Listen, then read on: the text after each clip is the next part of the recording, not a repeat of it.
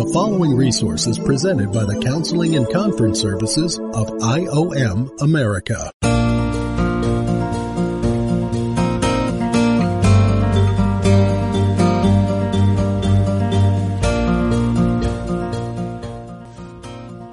Welcome to the International Gen Z Conference, hosted here by IOM America.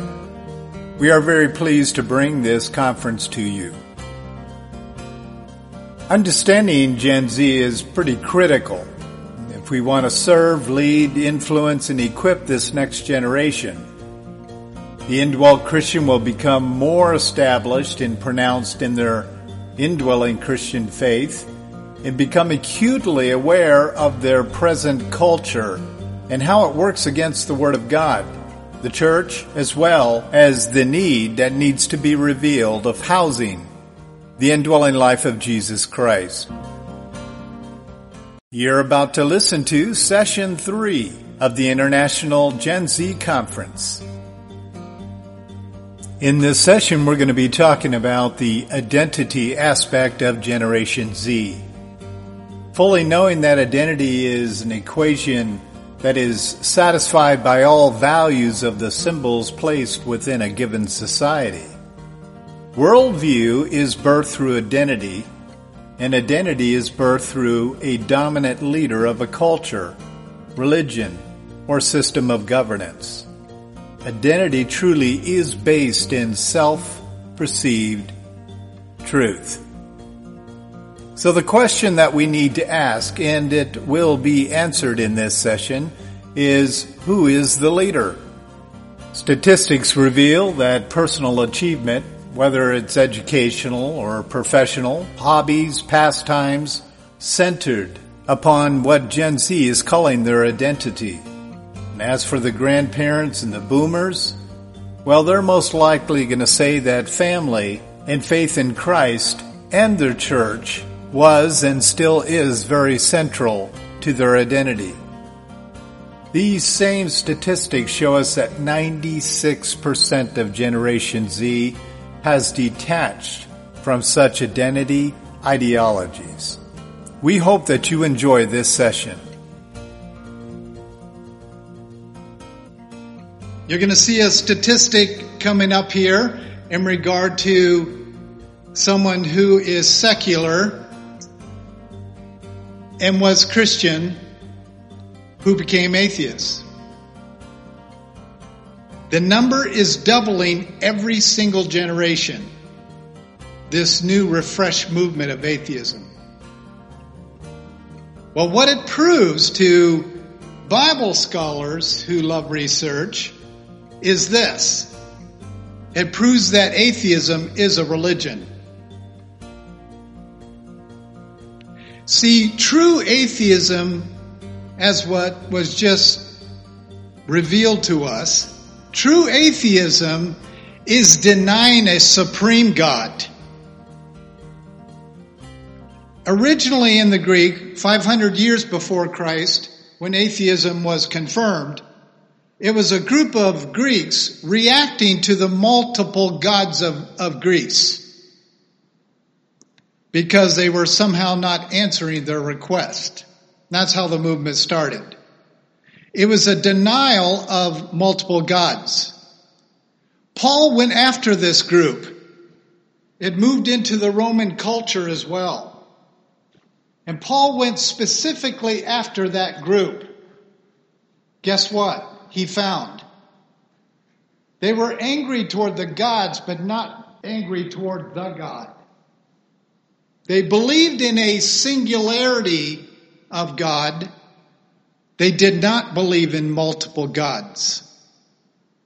That was the original definition of atheism.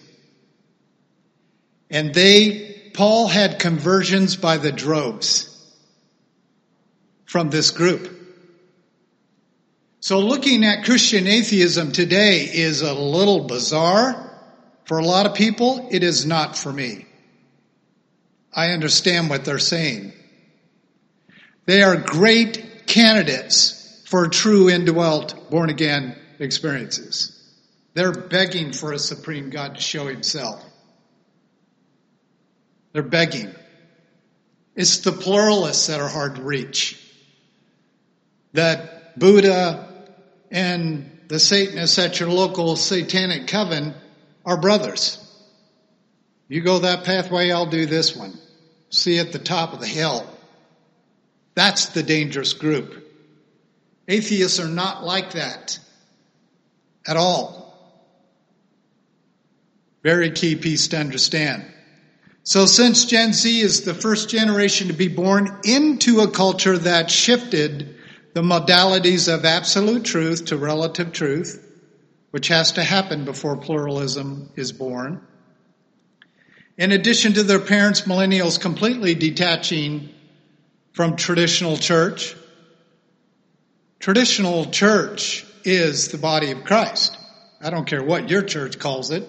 It doesn't matter to me. I know what the church is from the authentic writings in the scriptures. It's the people, the bride of Jesus Christ. That's the church. We are the church. Burn the buildings, burn our Bibles, but you can't touch a true indwelt believer. They're immovable because they know the one of absoluteness, the singularity of the only God. That's what makes them immovable. Could you handle being crucified upside down before you confess that Jesus is a sissy? He's a pluralistic, people pleasing, gender friendly, animal rights God? Promoting and pushing upon children to save a dog and kill your sister? The sickness that is in the world today is a result of two things atheism or pluralism. Both accomplish the same mission. Poor Gen Z. I really do feel for them. They're like the bucket at the end of the, of the crap that's been rolled down through the generations of stupid discussions people have had that have never gotten us anywhere. There's no more success in the world. In fact, there's more deterioration of all these opinionated people running around saying whether they believe baptism is salvation or saying whether they believe that blah, blah, blah, blah, my church says, my book says, my teacher says blah, blah, blah, blah, when all you got to do is look at the person say, and what does God say? Well, how are we going to know what God says? The Holy Bible. But what about if the translation? Well, honestly, I don't read Bibles before or after 1999. I don't. I know what they did with it. When they opened the door to pluralize the word, they lost me. So I have Bibles from 1999 and before. No animal friendly Bibles coming out in 2020. It's going to replace the new gender friendly NIV, which will include animal rights, women's rights, homosexual rights. I've seen pieces of it. I actually serve on a committee, a review committee. It's pretty scary what's coming. Well, I say don't read them. Because there is worldview perspectives affecting church theology today. Here's a statistic about moral truth. Is moral truth absolute or relative? Well, here you have 30% say absolutely. That leaves 65% saying absolutely not. You have relative 44% saying absolutely relative. And you have 21% going, what did you say? They're not even thinking about morality anymore. if it's a sin, if it's right, if it's wrong, if it's morally indecent. It, they aren't even thinking about it. So I throw them in the other category with the relatives. They probably are their relatives.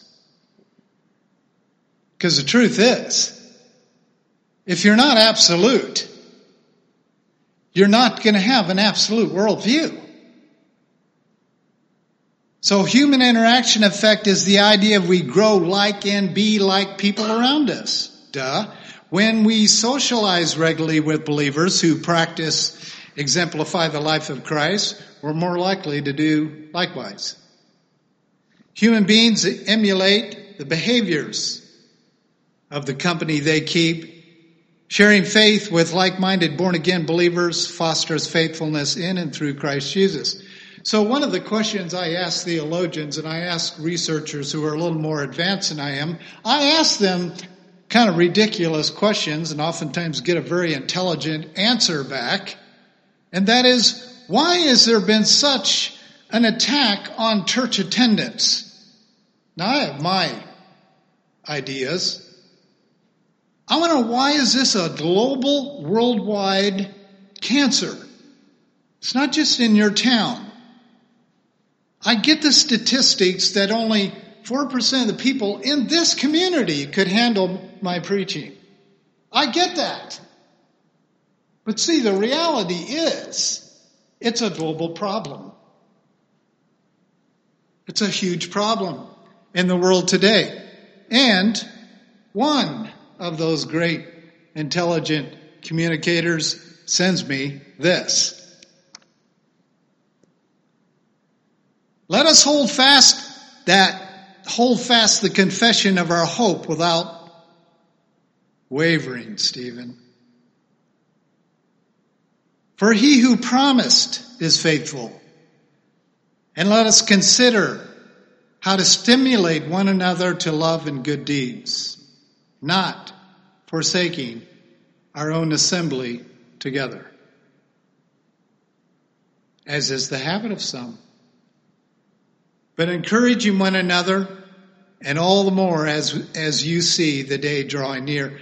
That whenever you see in the Word of God the day, the day of judgment, the day, the day, the day, there is a final day coming. It's called the day.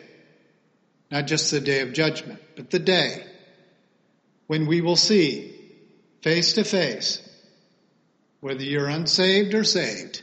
It makes no difference everyone is going to be forced with one final worldview question.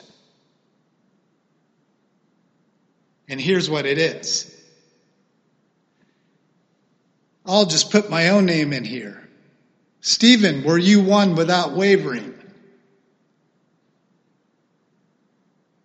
I want to stand before that day and say, filled with failures, but my passion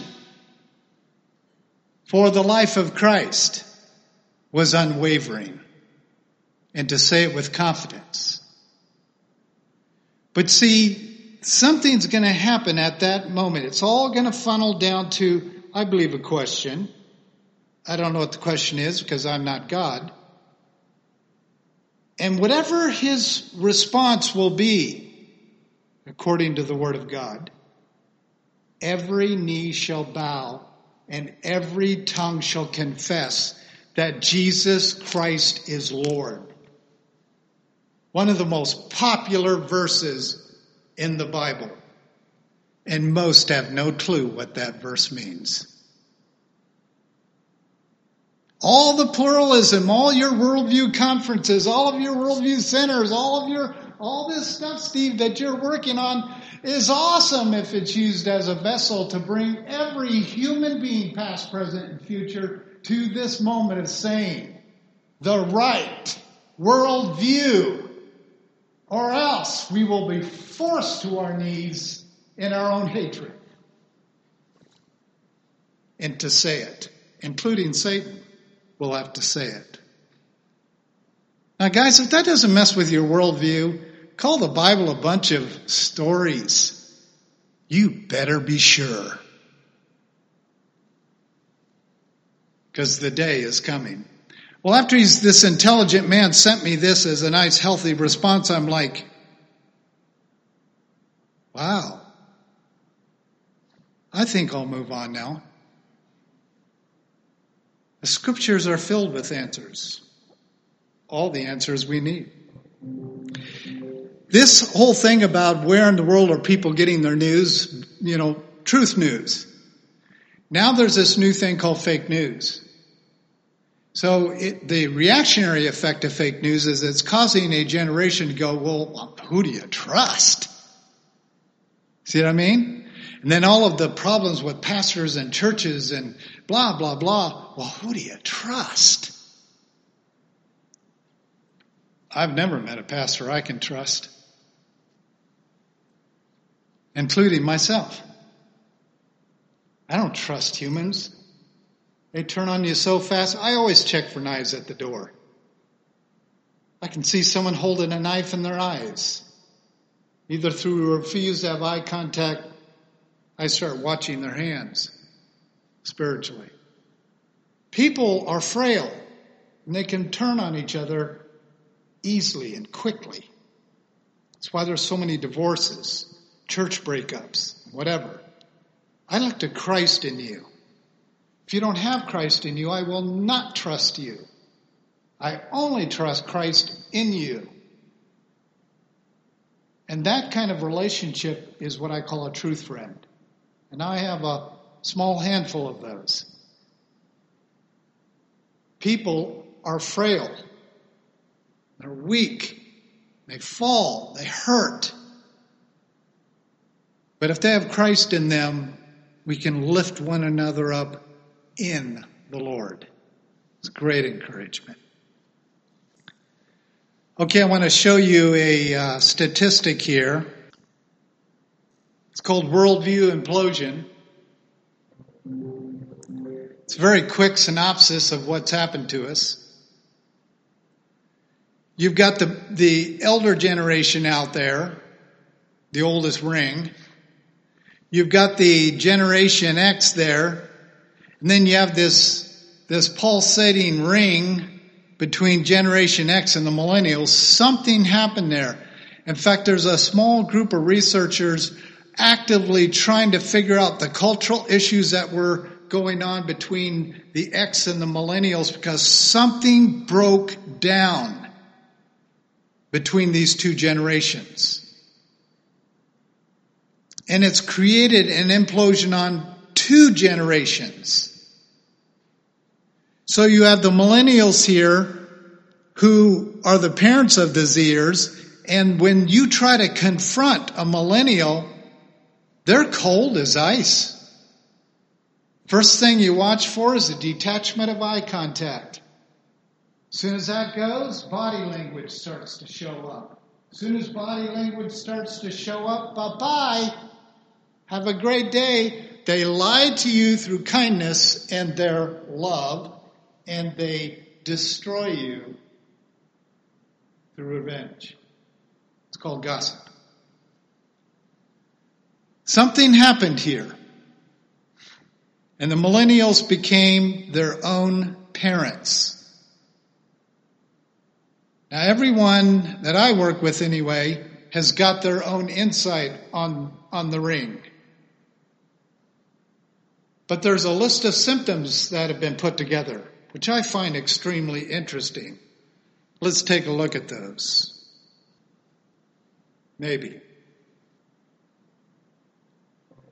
Here's this ring of crisis. These are the items that got listed. We have chaotic ethics. Now I went and got the Greek definitions of these.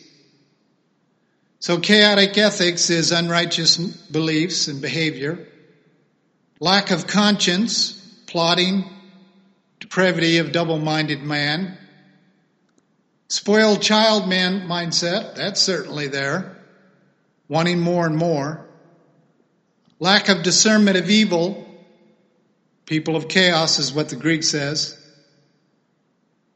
motivated by jealousy, thoughts of harm, argumentative, deceitful, questions character or questionable character, gossip, atheism, insolent, arrogant, boastful, defiant, disobedient to parents, without a biblical worldview, untrustworthy, unloving, and unmerciful. Those are the words we are finding in Gen Z. And many of those were found in the millennials as well. It's imploding on both generations. Not one, but both generations are imploding. And it's creating, creating an apathy in the church. It's not creating a challenge. It's creating apathy. This is such a huge problem. It's creating apathy. That's what Americans do when they are faced with a crisis that is global. We turn into apathetic Americans. We do nothing. Not this boy. And the small few who were responding saying, let's get her done. One plus one equals two until we get to some multiplying numbers. We're actually going back to the original methodology disciples used to multiply the first church. That's how bad it is. These new methods of cameras and, you know, networks and this and that are great and whatever, but they don't work anymore. We need to go back to good old fashioned discipleship. So the generational ethics conclusion. So in the past two decades, race, ethnicity, nationality, religion, gender, sexuality, and their collective identities, every one of those have an identity, have gained a great deal of attention. They clamor for recognition and, and respect, largely at the expense of absolute truth. The populist mainstreaming relative identities not only constrain our freedom, we think it's giving us our freedom to be opinionated, but it deludes our ability to discover absolute truth. If your opinion is not the opinion of Jesus Christ, you're deluding me. That's as blunt as I can say it. 602 292 2982. If your opinion, your questions, your ideology, your methods, anything, if it's not Christ's perspective, worldview, life, then you're deluding me. You can share principles of Christ and delude me. But if you are actually sharing the worldview of Christ, you will encourage me and build me up as a fellow believer. These are the simple things that are in the authentic gospel that seem to be gone. I want to show you something here of how this works.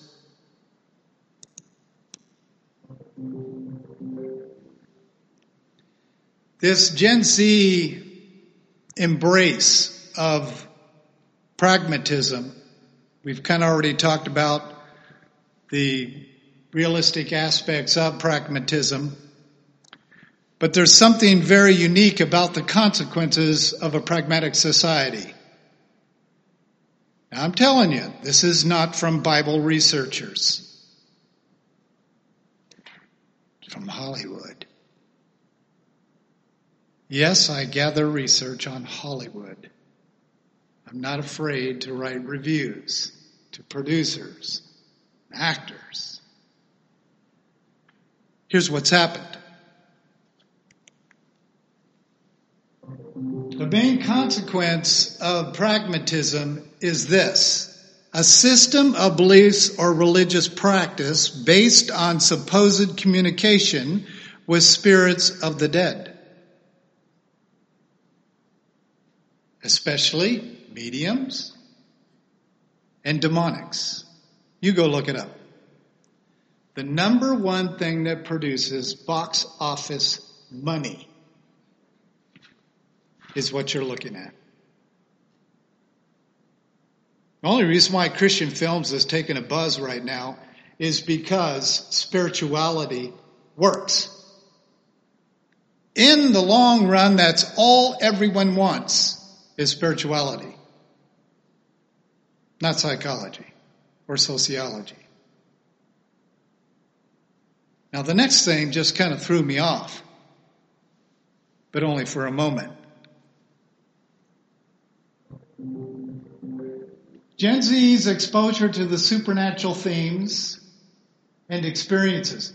84% of Gen Zers have either gone through the movie series or read the books. Now, back in my earlier research days, Jane and I went on a major campaign with The Wrinkle in Time. The movie just came out. But we went on a major campaign nationwide on Christians adopting The Wrinkle in Time as an appropriate reading literature in Christian schools, proving the author was a certified witch with an active mission to lead children into spiritualism. Now, that was a lot of years ago. We had to have a bodyguard for quite a few months because of the threats we had to deal with by exposing the spiritualism that Christians adopt in education. Now we had Harry Potter. That's kind of in the past. There's a new one coming out here. It's going to affect your Christian children. That's okay. They're already prepared for it because they love demonics. No, they're not going to react to it. That's how you do a slow fade. So here's Harry Potter, okay, and you got 84%, you know, self-proclaiming, oh yeah, that's awesome. 73% have been actively involved in witchcraft. Of course they are. Why in the world would you want to watch a bunch of witches and warlocks running around proclaiming love and kindness to people? That always works. And not expect that it's going to lead that child to witchcraft, sorcery. I would say the marketers did a rotten job if it didn't. Everything has an objective. Everything has an objective. 21% of these kids decided to go to their church for a little insight on their spiritual or the supernatural. 4% actually went to the church leadership said, I got a problem here. I'm addicted to demonics.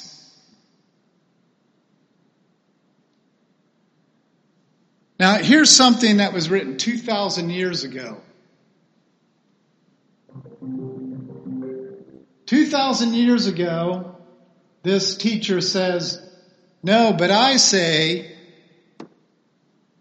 that the things which the Gentiles sacrifice, they sacrifice to demons, not to God. I do not want you to become sharers of demons. I don't care what your opinion is of this scripture. This is the truth. And it's relevant today with your children and grandchildren.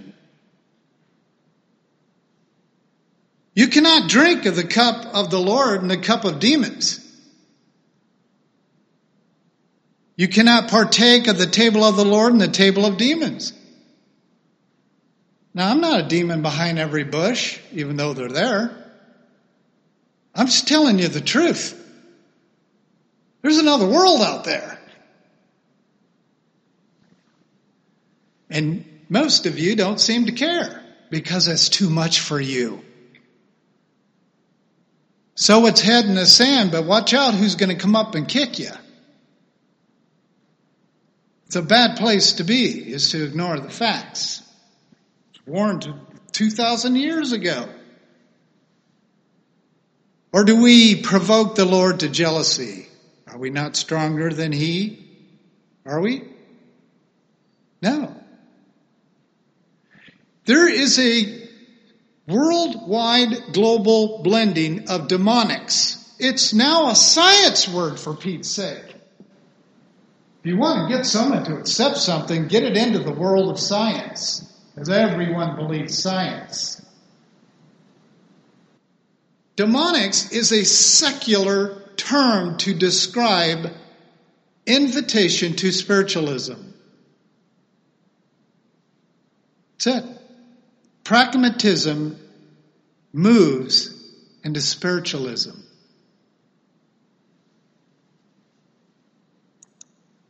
And I want to show you one more little trick of the trade here.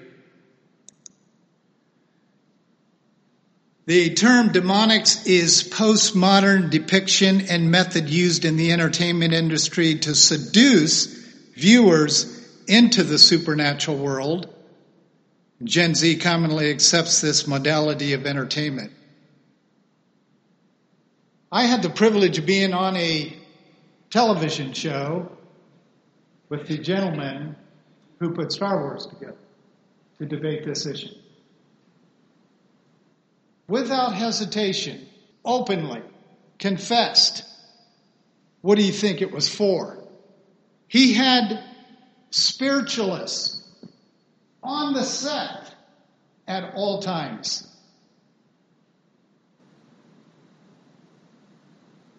There was another key movie that came out that a lot of us Christians bought into. And it was this whole idea of the computer world and one reality versus the real reality. And I wasn't able to gain access to any directors or producers, but I was able to gain access to some truth behind the scenes. And they too had a spiritualist on set every time they clicked that bar to spiritually guide and direct the movie. We had a president's wife who was in touch with sorcery, who was getting direct feedback from a spiritual force, and then advising the president of the United States. You don't think this stuff happens? Get your head out of the sand. It's real. I just decide to step across the line and find out. And I find out that most of them are honest. Demonics makes money.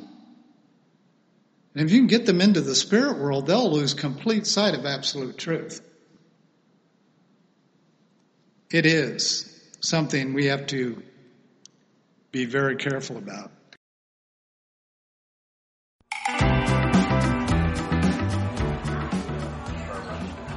Dude, Hey, what's up? what you reading? The Bible. You're reading the Bible? Yeah. Dude, why are you reading the Bible? For class? No, I just, Okay, so you're just reading the Bible. You're just sitting here in a coffee shop in the 21st century using state-of-the-art technology to read ancient myths for no reason whatsoever. well, Tell me something. Are you one of those super religious people who thinks Jesus actually rose from the dead? well, I do believe that. Do you also believe in the Easter Bunny, Santa Claus, unicorns, Bigfoot? Ever been abducted by aliens? And do you buy into all those other ancient myths about dying and rising gods invented by primitive nomadic tribes back in the Bronze Age? no. Okay, so what's the difference between Jesus rising from the dead and all those other fairy tales? Here's the difference.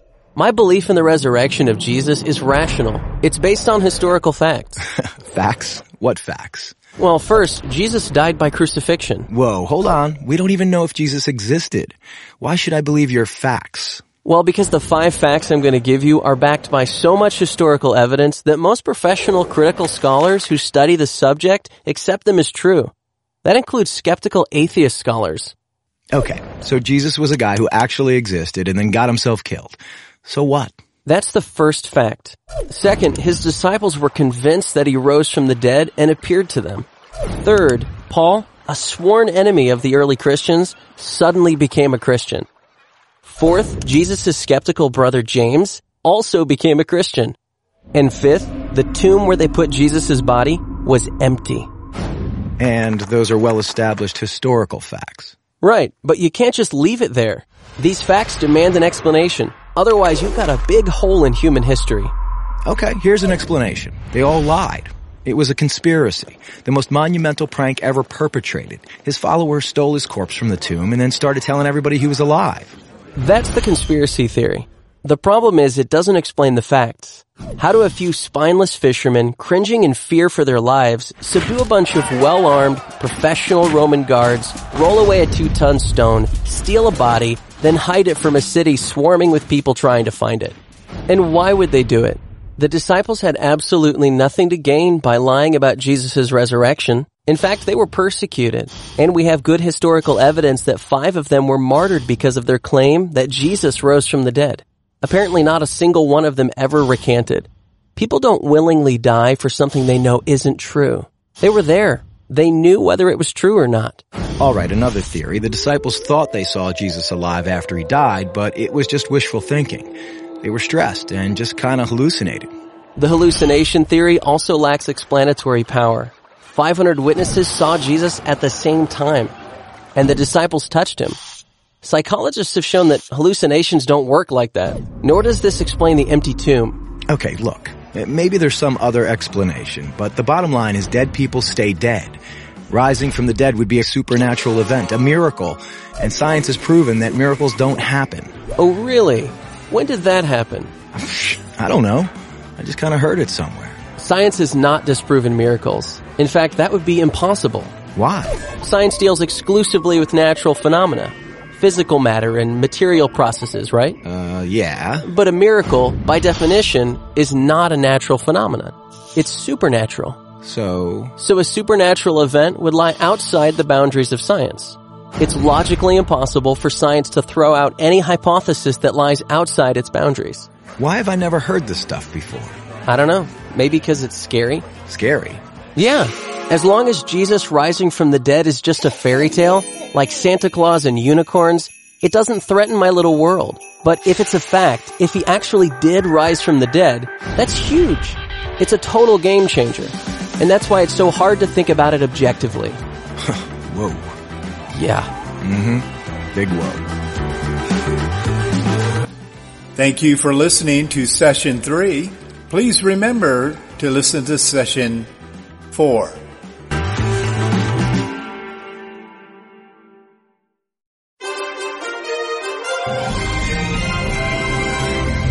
This resource has been presented by the Counseling and Conference Services of IOM America. For more information about our ministries, visit us online at iomamerica.org. That's iomamerica.org.